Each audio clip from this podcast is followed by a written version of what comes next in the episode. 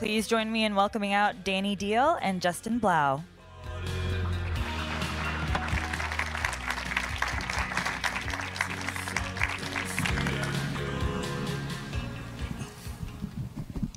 Hello, everyone. How's everyone doing? Awesome. Awesome. I like to hear that. So, we are here to talk about remixing music ownership with Justin Blau. Justin is a CEO and the co founder of Royal and a world renowned musician and producer, where he's known as 3LAU. His music career started small at college fraternity parties, and he quickly rose to fame, performing at sold out shows around the world and amassing over 1 billion music streams. An early crypto adopter, Justin has been an open advocate for building the investable layer of music on blockchain since 2017. He has seen great success experimenting with tokenizing his own music. To date, he has sold over 20 million in primary sales from his NFT drops. In 2021, he co founded Royal to empower artists to share ownership of their music with fans. By broadening access to music ownership, Royal is tackling the music industry's decades old value chain while maintaining ownership and control. So far, Royal has partnered with artists ranging from big names like Nas, Diplo, and the Chainsmokers to emerging artists like K pop group Secret Number, Madison Ryann Ward, and Verite. Over 11,000 people have invested more than $2 million in music rights on Royal, and collectors have earned over 140,000 in music royalties. That's quite the bio. she did a great job introducing me. We've been friends for a very long time, so this is going to be a fun one. That's true. So before we get into what you're doing now and why you're on stage at this moment, I think we should dig a little bit into Justin history. Sure, let's do it. Let's do it. So let's talk about going back to the very beginning. How did you get your start in music? I guess it was 2010, 2011 when we were kind of in the blog era of, of music distribution. Spotify had barely begun to take off, and most college kids were getting their music from blogs like This Song Is Sick or Hype Machine or Good Music All Day, at least in the United States, right? And and in that time, there was this weird moment where you could be completely independent, upload your music to YouTube and SoundCloud. There was no threshold algorithm stopping the distribution on Facebook. So if you liked, you know, in my case, if you liked my Facebook page, you were seeing everything that I ever posted, whether it was good or bad. And it was an early time of being able to establish yourself in a digital way as an artist, whereas you had previously needed a label for distribution of your physical CDs at the front of a record store, right? Those those times were over um, since the MySpace and Napster era into the Facebook and SoundCloud era, and that's really how I built my career while I was while I was just in college, and through through YouTube, word of mouth, Facebook, SoundCloud, using these new digital tools for the first time to build an audience on the internet. I grew up in that same time, the blog era, and it did feel very freeing in a lot of the ways that you're describing, but also perhaps what were some of the challenges that you faced as an emerging artist during that time? I think back then the pressure is similar to now in that there, there's some sort of credibility associated with signing a deal, right? And, and I don't think that that's disappeared. In, in many ways, I think a lot of artists still need a lot of the services that record labels provide, whether that's linking a singer up with many producers or writers or other collaborators in their, in their art, creative directors, etc. Um, but the challenge back then was was really establishing credibility as an independent artist. And I think that's still the challenge today is how do you get people to accept you as a contributing member of the music community when you've done it all on your own. And I think that it's improving over time, certainly way better today than it was 10 years ago, but we have a lot of room to grow on that front. What are some of the things that you've seen fundamentally change accessibility for artists over time since you entered during that bloghouse era? What are some of the milestones that we've reached where you've seen big inflection points happen for artists that are coming up? Absolutely. I, th- I, think the two greatest ones, and kind of similar to stuff we've already been speaking about, number one, the barrier to entry for creation has consistently been getting lower and lower and lower over the years. And of course, Danny, you know this well at BandLab. Um, being able to have a music studio on your laptop changed everything for a lot of people. Um, so many of the artists that we know and love today started that way, whereas in the past, the upfront cost of paying for a studio session, for renting a microphone for 10 grand if you wanted the best sound, you know, all these different variables, engineering costs, um, album artwork costs, design costs, costume costs. These were things that, you know, people needed a third party um, financier to build a career from. And once, you know, the internet began to take over the creative space, um, you know that barrier became lower and lower and lower. And i think that was that that gave rise to so many of the musicians that we know and love today that um, exploded with or without a record label um, some of those being chance the rapper or russ. Um, you know and, and the internet has sort of paved the way for that path for a musician that previously didn't exist so i would say low barrier to entry for the actual creative tools mm. is is a big one um, and then the distribution side, right? Like being able to post something on TikTok today that could get 100 million views if it sounds good enough um, is, is such a miraculous thing. It's a powerful thing. It's a scary thing. I think it has its benefits and its pitfalls. But um, before that, you know, you needed to get on the radio, and that was your only option. So, you know, the tools that we have as musicians today, thanks to technology, have have been enormously helpful in growing. Mm-hmm. How have these technologies impacted you personally as a musician, specifically talking to different uh, social media platforms that have come to rise over the past few years, uh, looking at how do you reach your audience? How do you even define your audience with the tools that we have now? So I, I guess this is one of the fun places where I get to be uh, super pro distributed ledger technology, crypto, blockchain, all the buzzwords that we use all the time. Um, as musicians and creators at large, we've never controlled our audience today. Um, we still don't today at large. That is primarily because we build audiences on these third parties that rehypothecate our data for ad revenue, which is fine because we sort of needed those third parties to help us get our name out there. Um, that can change today, but in reality, you know, I've kind of seen throughout my career multiple shifts in moving, for, forcing my hand to move my audience to different platforms as one platform became less popular and as another grew in popularity. And so the example of this, I think, is I built my audience on Facebook and SoundCloud. Neither of those are the primary places that people consume music today. Um, and and so when you force a creator to move that audience that they don't even actually own, it's difficult to let a core loyal member group of your fans know when new things are happening. And so you kind of have this dilemma for artists that have been around for a little while, like myself. And for me, my career is 12 years long now. So it's not like the longest in the world, but it's enough where there are people from the beginning that didn't even know you came out with something new recently.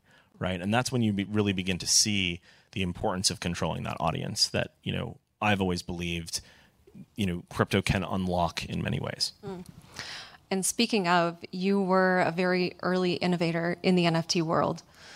This is a broad question, but how have you seen this space evolve and change over time? At the time that I was experimenting with it, it didn't feel like it was anything really. It just just this idea of a unique identifier of of a data point on a blockchain, like that was fascinating in, in, in the sense that oh my god, you can authenticate this thing in a way that doesn't require a central party. Wow, that's crazy. Um, this could apply to tickets. This could apply to loyalty, membership, passes, music, anything really. And that was six years ago. Um, for me, I, I, sort of discovered Bitcoin in 2014 on spring break with the Winklevoss twins. This is a real story.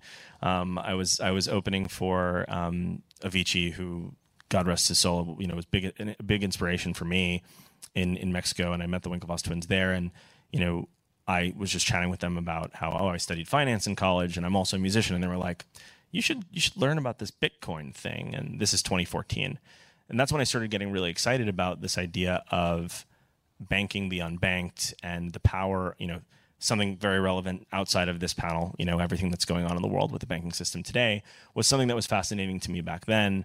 As a young creator who was earning decent money touring without having the flexibility of moving it around from Bank of America so easily without someone with high enough authorization at a bank branch to send a wire. I mean, I experienced these things as a younger adult. And so discovering Bitcoin was was really the first step for me. And the second step was in the rise during the rise of Ethereum in 2016, 2017, this idea of being able to know all of these transactions that are completely transparent is something that in the music industry broadly, bare, transparency is not our strength. Um, so, so you know, when Ethereum sort of rose to, to, popularity, I started just thinking really deeply about how I could leverage the technology to make changes. Um, NFTs were one avenue to do that. But um, in 2017, we ran some NFT experiments at a music festival. You could scan a QR code, you could claim a badge that proved that you were at the festival that we threw. We did all these things. And it sort of worked back then. Like people really did get it. Um, but they didn't know they were NFTs. They didn't know what they were doing. They were just scanning a QR code. They got a badge that was limited. It was one of 50, and they felt special about it. And that's really all it was back then. Um, but a lot of people, even within the crypto community, weren't even the most keen on NFTs. It took a while for both the crypto community, let alone the mainstream, to catch up. Well, talking about the other side, bringing it back to music for a second before we start to connect all of the pieces, how have things like the onset of streaming and social media changed the landscape of music? Yeah, I think you know we've seen such a such an inflection point, I would say, in the rise of streaming because streaming sort of became the centerpiece of every artist's career. I mean, even for talent buying on the live music side, right? A lot of musicians, you know, and we can talk a little bit more about this later, the myths of ownership of music, you know, whether artists actually get paid enough or not. And we, we can get into that later. But, you know, talent buyers started looking at stream counts to book artists in certain cities, right? And so this idea of having a public data set for how popular an artist's song was totally changed everything. And, and streaming introduced that principle, especially Spotify. Um, Apple Music to this day still doesn't display, I believe, streams publicly. So it was an interesting choice for Spotify to do that. And I think, you know, even musicians are constantly comparing themselves to other people who have more or less streams. And it sort of took the focus away from the quality of the music and, and the, pushed it a little bit more toward what are the masses going to love the most. Um, and I still think we're experiencing that today, especially with the rise of TikTok. I don't know if it's a bad or good thing. I, I don't have an opinion on that. But um, this train of thought is reminding me of one of your favorite phrases availability cascade. yeah, uh, this availability cascade paper came out of Chicago recently that I've been obsessed with, and I've been using the, the phrase pretty often. I don't know if we need to go into the depths of that, but um, if you're curious in looking up what availability cascades are, it's quite a fascinating principle for understanding human behavior. You can't leave the audience hanging like that. Someone better ask that question at the end.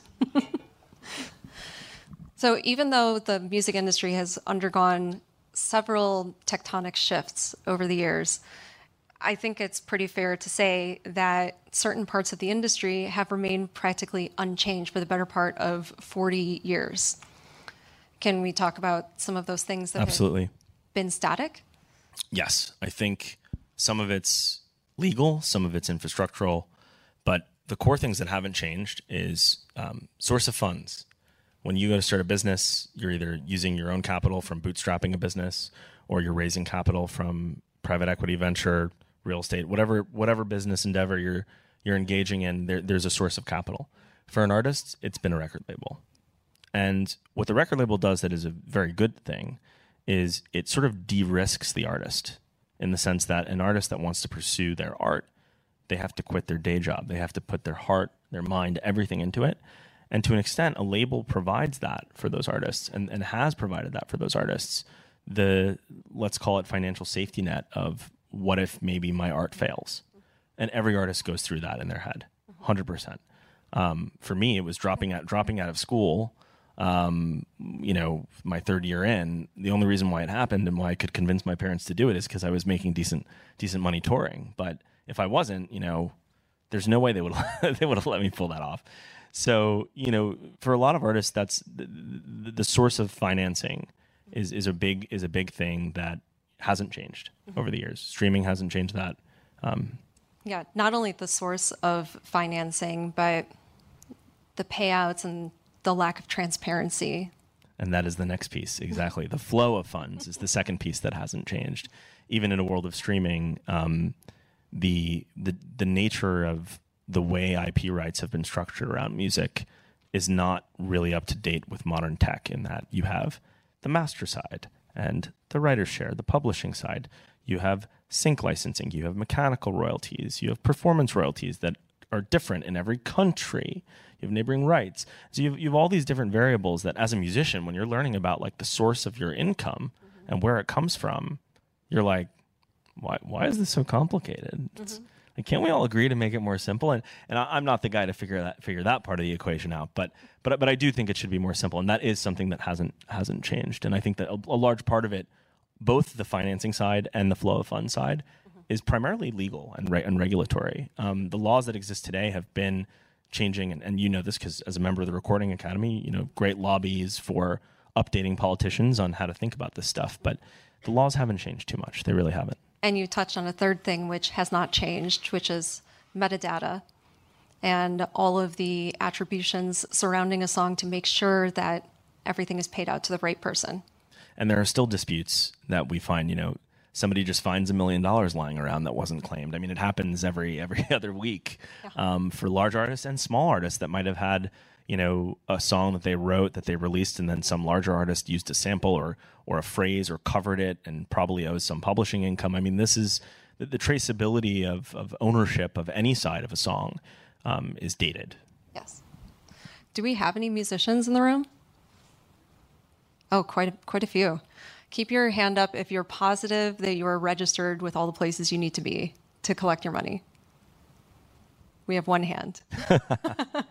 so I think that that demonstrates uh, not only that it's a broken system, but that it does need to be updated, and um, that's where companies like Royal come in. we hope so. so, what are some of the issues that are facing up and coming musicians, but also more established artists? Because I think a lot of people think that the established artists have it easy. Yeah, I think I think there's you know, it's interesting to categorize artists into, I like to think of three categories, right? You have somebody who is striving to achieve success or has achieved small success and wants to scale that success on the on the side end. Then you have people like me who's uh, I'm kind of in the middle, right? I've gone to tour, you know, I've I've made this my life. I, I have earned a living making music, which I'm very grateful for, and I, w- I want to continue to do that into the future um, even while being a CEO, which is my full time job. I, I, barely make music these days, but I try on the weekend sometimes. Um, and then you have these ginormous artists who are actually, in many ways, the most disenfranchised because they're the ones creating the most data and not capturing any of it. Mm. And so when you take an artist like Drake or like Taylor Swift, you look at you know all the stories that we hear about you know, Ticketmaster issues with the Taylor Swift tour and you know, buying up catalogs of artists without artists even have, having the opportunity to bid on them themselves, right? Like the larger artists are actually experiencing the most like deadweight loss economically, hmm. um, in that they've created immense value and they don't even know how to capture it.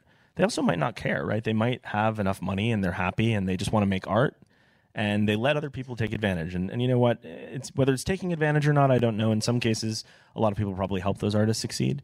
Um, but the large artists definitely face a lot of challenges as well. So in those three categories, the toughest thing for a small artist is what path do I choose? Mm-hmm. There are more paths today than there ever have been. Right. Um, you know, you have services like TuneCore and DistroKid mm-hmm. that do relatively solid accounting if you're the sole member or sole owner of a copyright of a song. Um, but then you don't, you know, the flip side of that is you might not get any services on the editorial playlisting side, on the you know on the marketing side, distribution side. Maybe you need mastering services, mixing services, whatever it might be. So, you know, a lot of these tools have been developed over the past decade on the tech side for small artists. Um, but you know, what we think about on the royal side is something a bit different. It's less on the creative tool side and more on the fan participation side and I don't I don't know the order that we're going in here. I seem to, we, we talked about it a little bit before, but I don't want to go out of order. So if I'm if I'm skipping ahead too far, let me know. Hey, this is a natural, organic conversation. we are going to go where it goes. but since you have touched upon Royal, let's go straight into it. Broadly, can you tell me what your vision is for Royal and why you founded the company? Absolutely. So, I think there's there's two two main problems that exist across all types of artists, all genres of all kinds. That is the artist not being able to capture the data of the people who consume their music or go to their performances. Um, for me, a billion streams later, a million tickets later, um, I still and and I still have to send a selfie video to Spotify at the end of the year, who then sends it to the top one percent of my listeners. But I don't know who those people are. I never see them. And there's certain data privacy laws, you know, that are involved there. But it would be really cool if I knew who the top one percent of my listeners were. Um, I'm sure they'd want to talk to me, and I'd probably want to talk to them, right? But but that's not even possible um, today. So the, the, the control of the data that creators create, I think, is is one very very fundamental core issue that exists. Not not even just within music, but I, I would say all creators, right? It's, it's a huge issue. Um, the second is a little bit more nuanced, and and the thing that got me excited about combining the principles of crypto and economic incentive alignment that exists within like even the earliest Bitcoin ecosystem to the token ecosystem that exists today is this idea that, you know, the people who make an artist or a song popular have no economic upside in the thing that they most contribute to making successful. It's a pretty simple principle, right? If you're a shareholder in a company, whether that's Tesla or Amazon or whatever it might be, um, you're probably going to talk about it to someone in your life who may or may not elect to use that product or to buy a Tesla because of the interest that you've expressed mm-hmm. in that thing. So being invested in something, not even financially, you can even invest with your time in a lot of ways, um, is something that's always been fascinating to me, especially when people, fans, invest so much time and effort in the musicians that they love. They tell their friends about it, which helps the musician but they never get to participate in the success. So the journey for a fan as an artist becomes more popular actually degrades. Right? If you were early at a Halsey concert, and I have, a, I have one friend of mine, her name is Chloe, who was like at this Halsey concert at, at the Troubadour in LA before Halsey blew up. And like now, Halsey tickets are more expensive. There's no way that she could really prove that she was there outside of the iPhone photos, which even back then, you know, barely, you know, was was was a thing. I should say, you know, 12 years ago, not necessarily eight years ago. But proving that you were there and proving that you were supportive of an artist early on is something that artists are probably interested in knowing mm-hmm. of their fans and something that fans should maybe benefit from economically if they could mm-hmm. if they could so the principle behind royal is, is really simple it's how do you actually align incentives between creators and the people who consume their creations something that hasn't existed in the past there hasn't been an opportunity for a fan or for a listener or for even a believer. Like you can believe in a musician and maybe not even love their music. There's lots of musicians that I think are like blowing up right now that I would bet on, mm-hmm. but I can't do that today. Yeah. So that's the fascination that I've always had. And like, how does how does how does cryptography and distributed ledger technology and blockchains in general unlock that that possibility? That's been an obsession of mine for the past seven years. Mm-hmm. Um, Royal is only two years old. Before we get any deeper, I'd like to pull back a little bit and have you just give a TLDR of what Royal is and what you do. I'm going to assume these fine folks in the room are here because they're already familiar with 3LAU and with Royal, but for the sake of the exercise, could you just tell me what it is that Royal does and how it works? Yeah, absolutely. And and there's some some of the Royal teams up in the front row. Um, give, give the Royal team a quick round of applause right now. They're working real hard. Um, Thank you, guys. So at Royal, the vision, the vision is really simple: is how do we create a way for fans to participate in the economic success of artists that they believe in? And today, what that means is you can invest in songs. You can invest in individual songs. You can invest in albums. There have been artists that have given away ownership in songs. And as you know, when you're a rights holder, that entitles you to royalties. So the way that we, we think about this is imagine you have, um, you know, if you're a musician in the room and you've you've gone through the legal agreements of negotiating master side, publishing side, etc. Imagine every fan can be a side artist at a small scale in a, in, in a song, a royalty participant. Um, why is this interesting? Because if enough people own a song and they share it with their friends and they talk about it and they use it in TikTok videos, um, now they're actually increasing their own value if they're owners in that record. And the biggest misconception in the music business is that music doesn't make money because it does. Um, it's it's it's something that's so pervasive in the media. Artists don't get paid. True, mm-hmm. but the why is the thing that's never answered. It's because artists, whether they elect to or whether their management influences them otherwise, um, very rarely maintain the ownership in their rights for a number of reasons. Whether it's signing a label deal or it's you know wanting the credibility of being associated with a certain label or with another artist who might run a label who signs you, who brings you under their wing and helps you succeed. Um, in 2015, my my father, who's who's a real estate guy, was looking at this record deal that I had in front of me after I had, I had a pretty big dance hit song in 2014. Um, that's almost 10 years old now, which is crazy. It was a song that broke my career, and I gave away 80% of the ownership in that song in this in this single deal. I got 20 grand for 80% of the ownership. This song has generated millions of dollars since then. I've barely seen the 200 or whatever it might be. Um, but I get ownership back because at the time people weren't doing perpetuity deals. This is a little bit before that, before the streaming era. And my dad, you know, that song sort of blew up my career, and I was making all this touring income from playing festivals and stuff. That like the music income was was one song. It didn't, didn't matter relative to the rest of the picture. When I got this deal in front of me, it was a hundred thousand dollar deal for ten songs, ten grand a song. The label was going to take eighty percent of the ownership, and I was going to get twenty percent of the ownership. And I was like, "Oh, it's a reputable label." Without naming the name, they are a reputable label. They've done some pretty great work. I'm still friends with the owner of the label, um, and I still have a very close relationship with them. But my father was looking at this deal, and he was like, "Justin, what value do you think they're adding that you're not adding with the music itself? Like, what do you really think they're going to do differently than you? Uh, marketing, radio promotion, uh, yeah, sure, sure, sure. You could probably like hire those people. You have the money from touring to go find all the people that are doing that at the record label, and you hire them. You either pull them out of the label, you do this, you do that. I was like, Dad, you're kind of crazy, but like I sort of get what you're saying. And at that point, I, I didn't sign this deal. I elected to go independent. And at the time, um, there weren't that many options. So even going independent in 2015, I was still giving up 20% of the ownership to a service called AWAL, which is, you know, at the time was a great service. Um, and this one record, Is It Love, that I released, you know, we had no context of marketing, promotion, radio, anything. I did exactly as my dad suggested. We hired radio promoters. We filmed a music video for five grand. We did all these things, and it worked. And today, that song has also generated close to a million dollars. Um, so the biggest misconception is that um, artists don't make money. They do if they maintain their rights.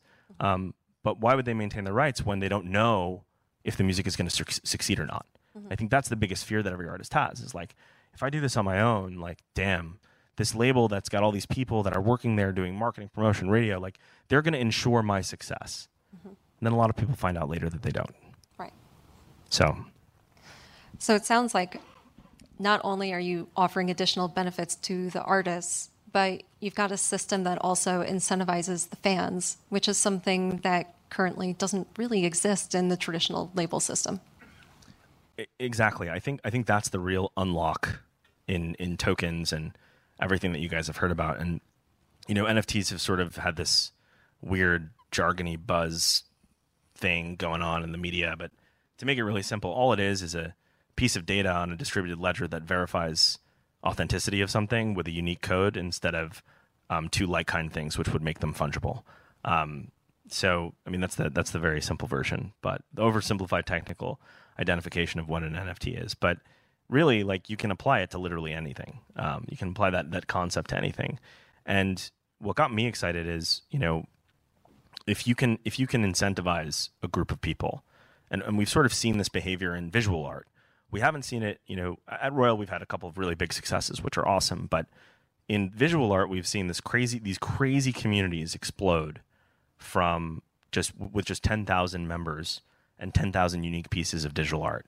Like this whole Bored Ape thing is is is quite powerful. We we've heard all different opinions about it, but you got 10,000 people that own these Bored Apes and they come together in ways that are like absolutely unbelievable, whether it's playing a digital game or doing a live event in the real world.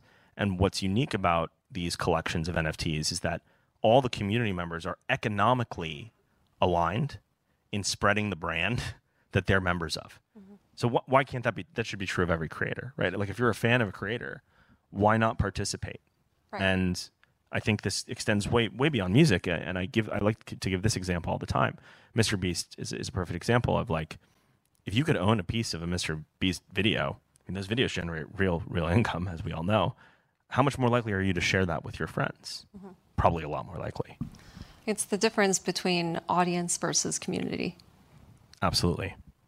And artists have very limited tools today to control their audience, let alone build community outside of a existing 2D world, whether that's TikTok, Spotify, Facebook, Instagram, right? Like it's so difficult even when you do have a large TikTok following. How do you engage that audience to go do anything outside of TikTok? You film a video of yourself selling some e-commerce product or something, right? Like the monetization mechanism is still lacking mm-hmm. in the in the and I hate saying the jargon phrase, but in the Web two world, right? Like I think this is what's so powerful about tokens, and I, and I don't like using the phrase Web three because I don't even really know what that means. But tokens are just ways to align people economically, and that that can unlock so many things. It starts with a song at Royal, an individual song or an album. In the case of the Chainsmokers, the Chainsmokers actually gave away one percent of the ownership in in one of their in their latest album. Now that's not going to pay that much money between five thousand people. Let's be real, it might be like two bucks. But it's the idea that you own a piece of the Chainsmokers album that's really powerful, mm-hmm. and that emotional value is something that private equity and labels aren't thinking about right. when they're buying the music. Mm-hmm. Especially since I think we've gotten to a point within music where narrowcasting has become so much more powerful. Everything is personalized, everything is delivered to you as an individual, as opposed to you tapping into something that is broadcast to the world. Absolutely, and I, and I think the, the, we could talk about narrowcasting for for for a very long time. But yes, I mean, I mean, the the world is sort of designed to lock you into your existing preference and then feed you that preference over and over and over again. Um, and and I think that's something that we've sort of lost. That people still have a have a hunger for a little bit. Like people love discovering new music, they do. Um, whether it's through a homogenizing algorithm or not, when they find something new that they like, there is a certain level of excitement mm-hmm. that is expressed. And I, I, think my like at Royal, we're building a lot of different things, whether it be artist tools or financial tools, thinking about music rights, all these different products. But in the end, like if I could if I could see a future that I'm excited about, and I and I I actually had this conversation with Oliver Schusser, who runs Apple Music, early on when we started the company.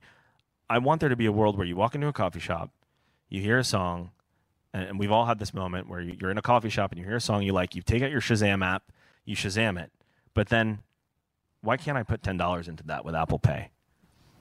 If I like it that much, maybe I see that it only has like sixty thousand Shazams instead of like you know Tame Impala. Some Tame Impala songs have like crazy Shazam numbers, right? Um, maybe I'm discovering something that no one's even really heard before, and I want to bet on that. That behavior already exists everywhere else in our world, whether it's in debt markets, stock markets, sports betting, right? Why can't it exist in the creative world? Um, and I think that's what's been, you know, my obsession for a very long time. So Royal has launched very recently. It's a very young company. It officially launched in early 2022. Um, we started. So we started working on it in May of 21. Mm. We we announced fundraising in November of 21, and we launched the product in January of 22. So it is very young, just yes. about a year and a half. How have artists in that short time utilized the platform? It's been it's been awesome. Um, I would be remiss to say I would I would be silly to say you know the because Royal was so closely associated with the entire NFT cycle.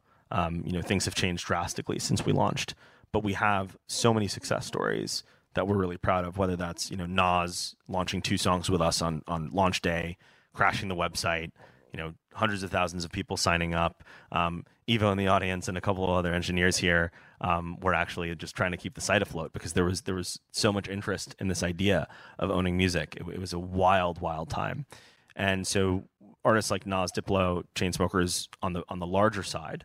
Um, Diplo, in his case, he sold 25% of Grammy nominated song "Don't Forget My Love" um, and generated $400,000 from selling 25% of that song. No label would offer that deal, even to Diplo, as a single. Um, that's an insane deal that the public gave Diplo. And then on the flip side of that, the public has actually earned, you know, upwards of a 20% return on that investment. Now that's not, you know, the same thing as investing in a small artist and watching them explode, which is something that we're really excited about as well. Um, but those are kind of the, the best cases of things that we've done, I guess. It's been about a year since we've launched, a little over a year since we've launched. So those are some of the bigger, more familiar things. Some of the smaller things that we get excited about are K-pop groups like Secret Number, um, launching with us just last week, a small K-pop group selling out of a drop and, and generating real income on their music. And another artist that's actually live right now. You know, if you guys are interested in just going to Royal.io and see Royal.io and seeing what artists we have, Madison Ryann Ward, incredible singer. This is her second song that she's done with us. Um, first one being so successful that she wanted to come back and do it again. And her her streaming growth since the first drop that she did with us um, related to us or not, she's probably just growing in popularity. Um, she's grown by about 400,000 monthly listeners since the first thing she did with us. So, you know, coming back a second time and offering those fans ownership in a new record is really, really special. And I guess what I believe is the same way we all own or we think about owning um, stocks, real estate assets, treasury bills. We have this portfolio of things that we put our money in. I strongly believe we will have a portfolio of music that we own in the future. Our, our playlist is our, is what we own, is what we actually are invested in. And, and I think it will take us many, many years to get there. But at Royal, we're sort of building the infrastructure today, anticipating that future. You mentioned being really excited about smaller artists. Is this a pivot that you're thinking about now that you've? I think we want to service everyone. Really, I really do. I think I think the service that we want to provide to everyone is this idea of, of audience mm. control. So even whether you're Diplo or whether you're me or whether you're a small artist, knowing who really believes in you, if you're inve- if you're investing in an artist, they really believe in you and controlling that data on chain is like is incredibly powerful for artists of all sizes. The reason why I'm excited about small artists, you know, using big artists is a great way to prove that there's interest in in, in this concept, right, at, at a large scale, right? If if Nas or the Chainsmokers or Diplo come along and there are people that are excited about it, great. That means we're on we're on track for something that makes sense. Um, there's a great video of uh, a girl on TikTok going up to Diplo and showing him the token that she owns on her phone saying, "Hey, I own this song," and he's like, "Whoa, that's crazy!" You know, in, in this in this TikTok video, and it's, it's it's experiences like that that help us get the word out about what, what we're trying to achieve. But where I think we see outsized excitement about what we're building at Royal is with small artists because if you owned a piece of Ocean Eyes by Billie Eilish, and and Justin Lubliner, who's a good friend of mine who signed Billie back in the day, um, he's also an investor in, in, in our company. If you could own a piece of that song back in the day, uh, you know that's a thousand X song. That that that's a song that's that's foundational for one of the biggest artists in the world today. Mm-hmm. And it's only a matter of time before something like that happens. And when that happens, people begin to understand a little bit better what it means to be invested in, in music. A 30% return is nice for an investor and it's Diplo and it's cool, right? But when, when somebody wins the lottery, mm-hmm. you know, we, and this going back to availability cascades for a second. Um, the the, be, the best example of, of an availability cascade that I heard recently is the Powerball winner buying this twenty five million dollar mansion in Hollywood Hills. I don't know if you guys have follow any architectural anything on Instagram, but it's all over Instagram and TikTok. Is the Powerball lottery winner buying this twenty five million dollar home? Now there are big real estate transactions that happen every day in the twenty five million dollar price range. Why are people so excited about this? Because it's relatable. Mm-hmm because he's the Powerball winner, because that could have happened to anyone. And you, if you won the Powerball, could also own that home. And so the idea of an availability cascade is something that is believably true and right in front of you, tends to create a social cascade where more people are inclined to share that fact, belief, anything. And so it's just basically a, a fancy way of explaining virality, and it goes into deep human behavioral science. Um, but when we think about that in the context of Royal, right? If if you are a user of Royal and you're investing actively, you're putting fifty dollars into this song, hundred dollars into this song. Maybe you claim this song for free. Maybe you get ownership for free, and that's something that I've experimented with from for the 3LAU project. Is we've given out a lot of ownership for free mm-hmm. um, to see what happens, and it's worked. It's worked pretty well. Um, let's say you're collecting music, and then one of these artists explodes. Now you're going to tell all your friends about Royal because you made ten grand on owning, you know, 100 bucks maybe turned into 10 grand, mm-hmm. right? And it, it, it's those types of experiences that labels see the benefit of, right? Like labels are betting on tons of artists. One explodes mm-hmm. and they win big. Humans at large, fans should have the ability to come together and do that too. Mm-hmm. And I think it's just going to take a little bit of time for people to really understand the economic benefit of it. Um, but that is a core mission at Royal is, is to prove that out. And, and I really think that we're making big headway there. Y'all, we did it. We tricked Justin into defining what the availability cascade is. so, getting a little bit more practical, how do you even determine what the price is for a song or an album? That is a wonderful question. So, lots of data, lots of comps would exist. You know, it's more difficult to price a new song than it is a song that has, you know, one to three year history of streaming. There's a natural curve of decay of popularity. Um, that's sort of changing in the era of TikTok, where with TikTok now, I mean, TikTok can blow up a song that's five years old, and you know it's unpredictable. You can't really model that out in a, in a pricing model. But the way we price songs today is very similar to the way um, private equity prices songs. Um, we like to give artists as, as fair of a multiple as possible, but we also um, in the future we'll give the artist the ability to choose, right? Like we'll have suggestions of what we think is fair based on the market value, but at the end of the day, an artist can decide how they want to price their music. That is not the case today on Royal, but very soon it will be. Have there been any surprises since the company was launched? Anything that took you sideways you weren't anticipating? Um, I, I would say, I, I think the launch itself was the most surprising in that you know we just didn't expect there to be as much interest at the time in investing in a Nas song, and it was it was so and it was so insane that these these things traded up, you know, from fifty dollars to or seventy five dollars to thousands of dollars in a, in a, low period of time, and that's mostly speculation, right? That's that's kind of the characteristic of crypto that everybody likes to talk about in the media is like, oh my god, this thing exploded and busted, and like what's really happening there is you get a core group of believers that somehow outlast the speculative bubble, and they're the ones who are still building the technology for the next time that it happens again. And this is sort of what we saw with, with the internet. It's the same it's the same sort of pattern. And if you, if you actually look at there's this graph that's gone viral in crypto communities of like internet adoption and crypto wallet adoption and over the, over this a similar time horizon of years and it's actually like really close to being identical of like when things explode when they kind of calm down and now the group of core believers is just bigger than it was last time but by a multitude of you know 5 10x so in terms of what's happened at Royal, that's like been really surprising. I think the launch was a really big surprise. I think everything that we're doing now, I think we expect, we we, we want to see it succeed. I, I will be really surprised. I, I will have more opportunities to be surprised when anyone can come to Royal and launch a song. That is not possible today. It will be very soon. Um, when any artist can just come and, and elect to finance a song through Royal, I think that that's when we'll see a lot of fun surprises. What value have you seen as an artist from a system of shared ownership with your fans? That is a great question. So, I guess for me, I've only actually done two songs on Royal so far, um, and, and that's primarily because I haven't had the chance to work on new music. Um, but in the earlier days of selling NFTs more broadly, the thing that I benefited from the most was the community element, right? Like having a group of people who own my tokens I know who those people are. They're active on you know Discord and you know, and Discord is its own universe, right? You can you can prove that you own a token on Discord and get access to you know different channels and communities, but having people who are a core community of folks who are invested in me and my belief system about music is has been the most powerful thing. Um, a lot of those people have become Royal Power users. I mean, there are some people on, on Royal who own every single drop. Like, our correct me if I'm wrong. I think Craig owns over 180 tokens.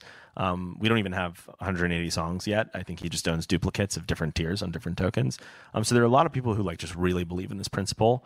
Um, one of our users, Cooch Pooch, um, invested in a Royce da 5'9" record and got he had a diamond token and got a $237 royalty payout and he's like oh my god this is working and i think that's the thing that we're training people on right now is like people are still sort of baffled like where does the money come from like does music actually make money because i read in the media that artists don't get paid right and so it's like we have a big learning curve to overcome there and as people use the product they begin to realize oh well this is actually working mm-hmm. um, in fact one of our users is, is, now our head of payments at royal um, Demo, uh, Derek. Yeah, so he, he was a user, and then we, we actually hired him to run payments on the platform, right? So it's really just about convincing people to believe believe in, in the ideas. And the way that I've leveraged it, of course, is you know it, I, I, try to I try to pitch this vision of the future as to as many people as possible, and get people to come and try Royal and see if they like it, see if they enjoy the the process of actually investing in a song. Mm-hmm. Do you feel like your relationship to your fans has fundamentally changed at all since you've started participating in this process of shared ownership? I, you know, I think I, I would answer differently if I was still like actively 3LAU. You know, like I'm I'm not as active touring. I'm not as active making music. I'm more so working with the team every day.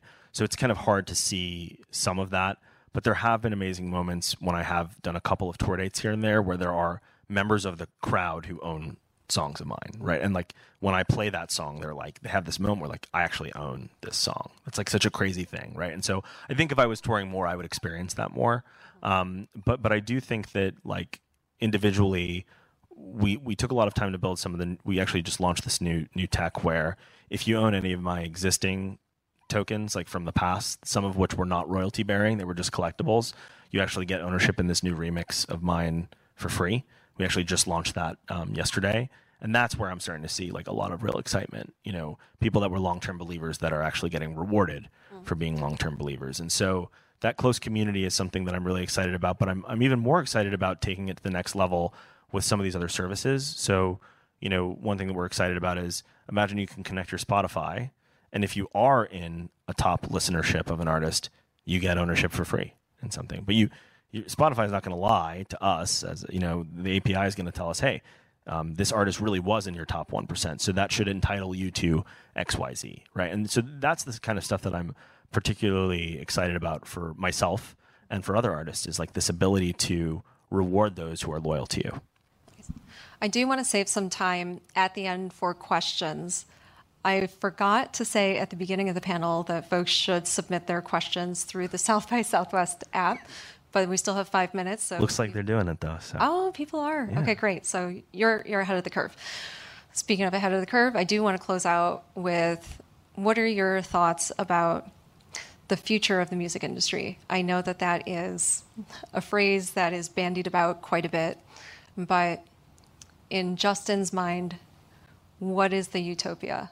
I mean, yeah. So we were talking about this uh, in the hour that we had before this chat, and Danny and I have been friends for for a very long time. So I think there's like there's a lot of things going on, right? There's this there's this number of songs being released daily that's ever increasing, and then will eventually approach one million. I think we're at hundred thousand now or something. Um, then you have this whole AI movement of you know, I, I, contrary to popular belief, I, I tend to think that AI is going to be really good at making good music. It's just a matter of time. It's not really that good yet. It's inevitably going to get there at some point. At which point, you know, how important is the human connection between the artist and the fan? And I think I think that's inevitably always going to exist in some way, shape, or form. And that's where I think you know the future of the music business in, in the grandiose way. You know, to me, the thing I'm most excited about is is this idea of fan economic participation, um, or even just public, right? Because there, like, there is literally no way for the public to own creativity outside of owning a piece of physical art, and that's such an amazing comparison because if the if if you buy a piece of physical art and that artist becomes more popular, your art goes up in value. Like th- that should apply to everything in create in the creative world, and I think that's an inevitability. So that that on the one hand is I think something that's really powerful that people will begin to take advantage of in music, both musicians and fans, as the tools exist for them to. Um, but then I think what what you guys do at BandLab I think is incredibly powerful as well. You know, giving anyone the ability to create and creating a whole new demographic of both casual and professional creators because the barrier to entry of creating has continuously gotten lower. And that's a good thing because a lot of people still can't afford the lap the laptop and the software. And you know, for me, even I mean, I I stole all my software back in the day. I pay for it all now. I promise. I have the receipts. UAD and Waves bought it all, spent the money. But when I was younger, absolutely not. I stole all my software.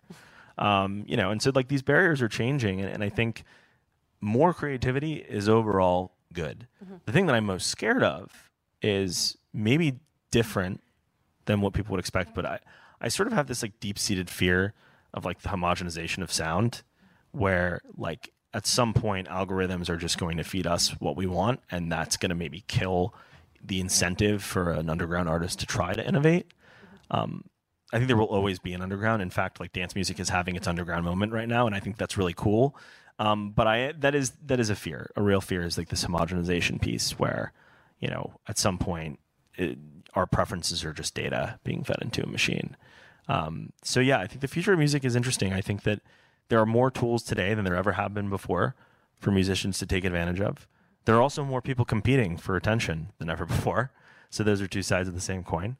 Um, but I still think the most important thing is is the relationship of the artist to the person who's listening to their music, and I think that's something that you know we we take for granted sometimes with with this world of algorithms and AI music creation tools and stuff like that. So um, you know that's what we hope to unlock at Royal.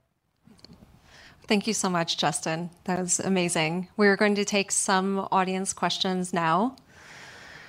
All right. From Kate. Where are you, Kate, in the audience? Hi. Kate is asking so many parallels with the challenges for authors and traditional versus indie publishing. How could the royal model be adapted to other creative fields? That's awesome. That's a great question. So, the infrastructure that we're building at Royal definitely doesn't just apply to music. Like the core technology could apply to any type of creativity that that includes a consistent income stream, right? So naturally, we think about YouTube as like the, the closest next comparison. But but you know, movies and, and Netflix and film and TV are actually a bit different in the way that royalties are paid out, and so more complicated. But YouTube and actually novels, books, publications are, are the other thing that I think are really powerful. There's some legal frameworks there that make it more difficult. Um, but if a work is already published and you want exposure to the royalties of an already published work, um, that's something that I think we could easily, um, you know, mess with and, and play with as a company. I think it's still young for us to do that today. I think we want to conquer music first. It's, it's a natural vertical for us, but but it's totally possible. I mean, if you're a believer in an author, you should totally have exposure to all the things that that author creates or even a particular piece of work that you love that you're going to tell your friends. I mean, how often it's the same kind of principle, right? When you hear a song you love, you tell your friends. How often are we getting book recommendations from friends versus just reading a review on the internet? No, we we we kind of want that human um, recommendation about a novel because it's a time commitment or a nonfiction, you know, book. It's a time commitment that we're making, and we want a friend to tell us that it's worth the time commitment. A song is a lot shorter, so totally agree that that it can go there, and and the infrastructure that we've built totally applies. It's just a question of building, you know, a system for that. Um, but it's a great question and something I'm really excited about in the future. The next question is from Zaki. I hope I'm pronouncing that correctly. Are they still? Hi. So this touches on something that I'm particularly passionate about. We just talked about this, yeah. Are what thoughts do you have on content protection without big labels? Should there be digital rights management or tokens rights management for these music tokens? Yes, um, 1000%. Um, I'm sure some of the Royal team here that has been working on this project is excited to hear this question. There are a lot of people that have tried to represent rights in new ways today it's mostly like it's mostly paper. Um, I actually recently had a uh, an internal audit where we went through all of my agreements and side artist agreements and sent them to multiple accounting firms. And did, I mean, it's just it's just messy, right? Um, the the dream is you know it's impossible to get the entire music industry to adopt a standard because there's just too many players right so to say hey let's move all these music rights onto the blockchain that was a concept that a lot of people actually pitched. Uh, Spotify actually bought my friend's company, Mediachain. Jesse Walden built this technology like seven years ago, um, but it was just too early, right? And and the, the switching costs of, of doing that stuff are, are quite high. But in a perfect world, at least you can control it a little bit more for new music. So if you funnel new music through through a, a distribution system that represents those rights on chain, um, then at least for new music you have a system set up for for like fair transparency and distribution. It's something that we're really excited about at the company that we're actively working on. Um, but it's definitely not something we can like pitch everybody to just accept right away. It's like it's something that has that has to be piloted. The value has to be proven, and then the legacy actors sort of have to see the value before they get involved. And that's been the pattern in music for streaming. You know, even especially like oh my God, now we're actually making money because people are paying to access everything. They're paying a lower price to access everything after they stop buying CDs for $10.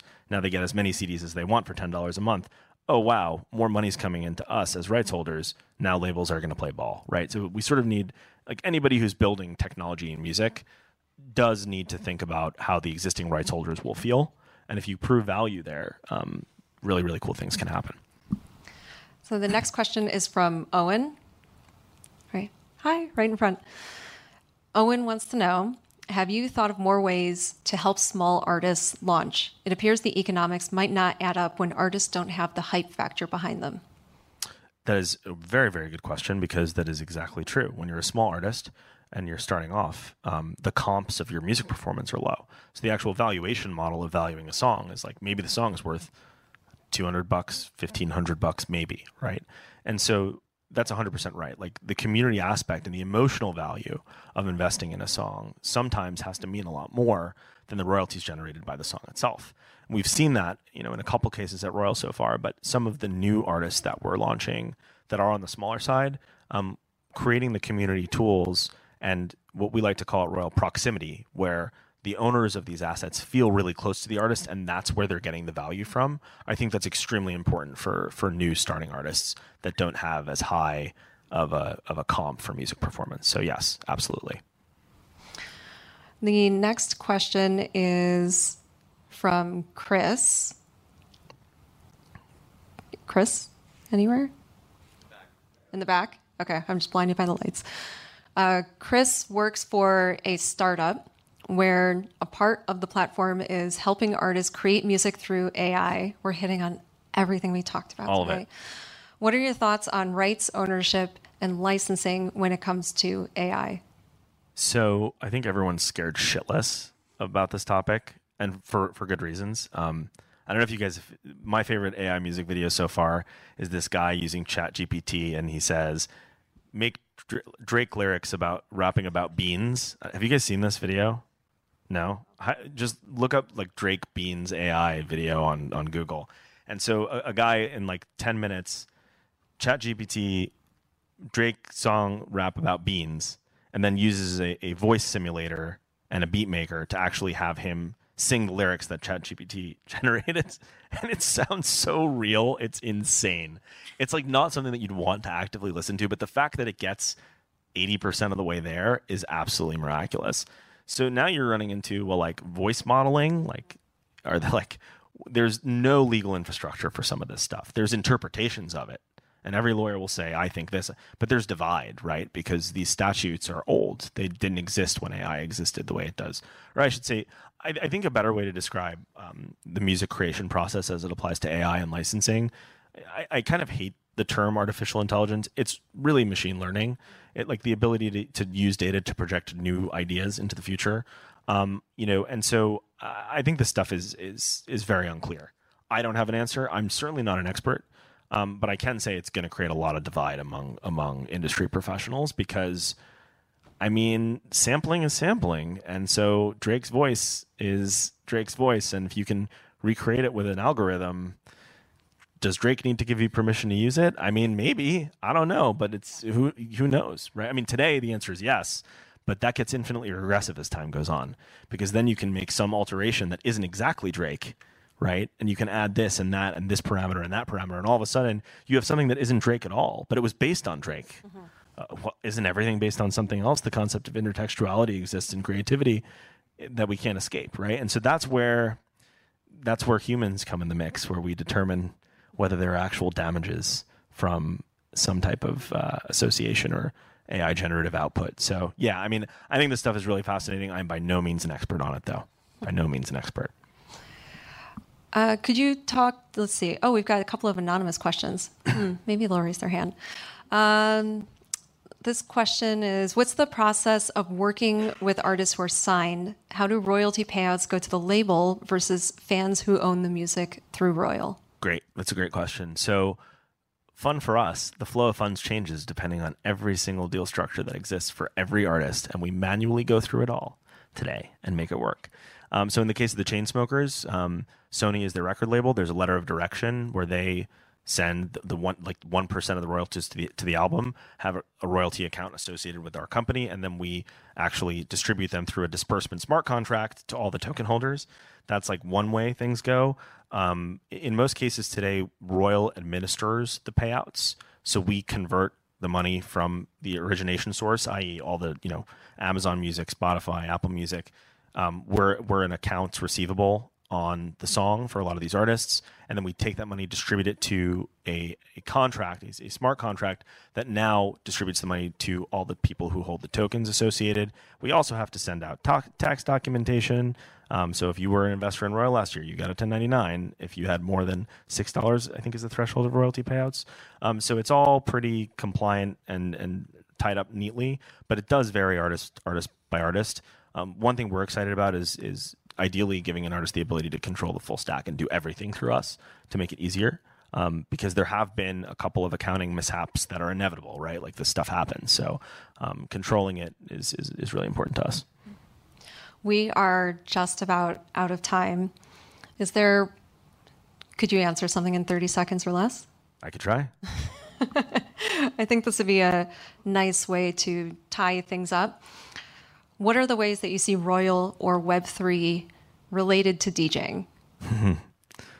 um, I, there's some natural excitement about electronic musicians and their interest in like cryptography and crypto, and we're naturally gra- we naturally gravitate towards electronic innovation. I think, um, and you know, I think the most exciting thing for me in the five seconds we have left is you know integrating ownership in live performances and, and giving people ownership in new creative ways that don't necessarily require them to buy something, but just like if you're a loyal fan, if you're at my shows, you're a loyal loyal 3LAU fan, like you, I think you should own five percent of all the music I release into the future.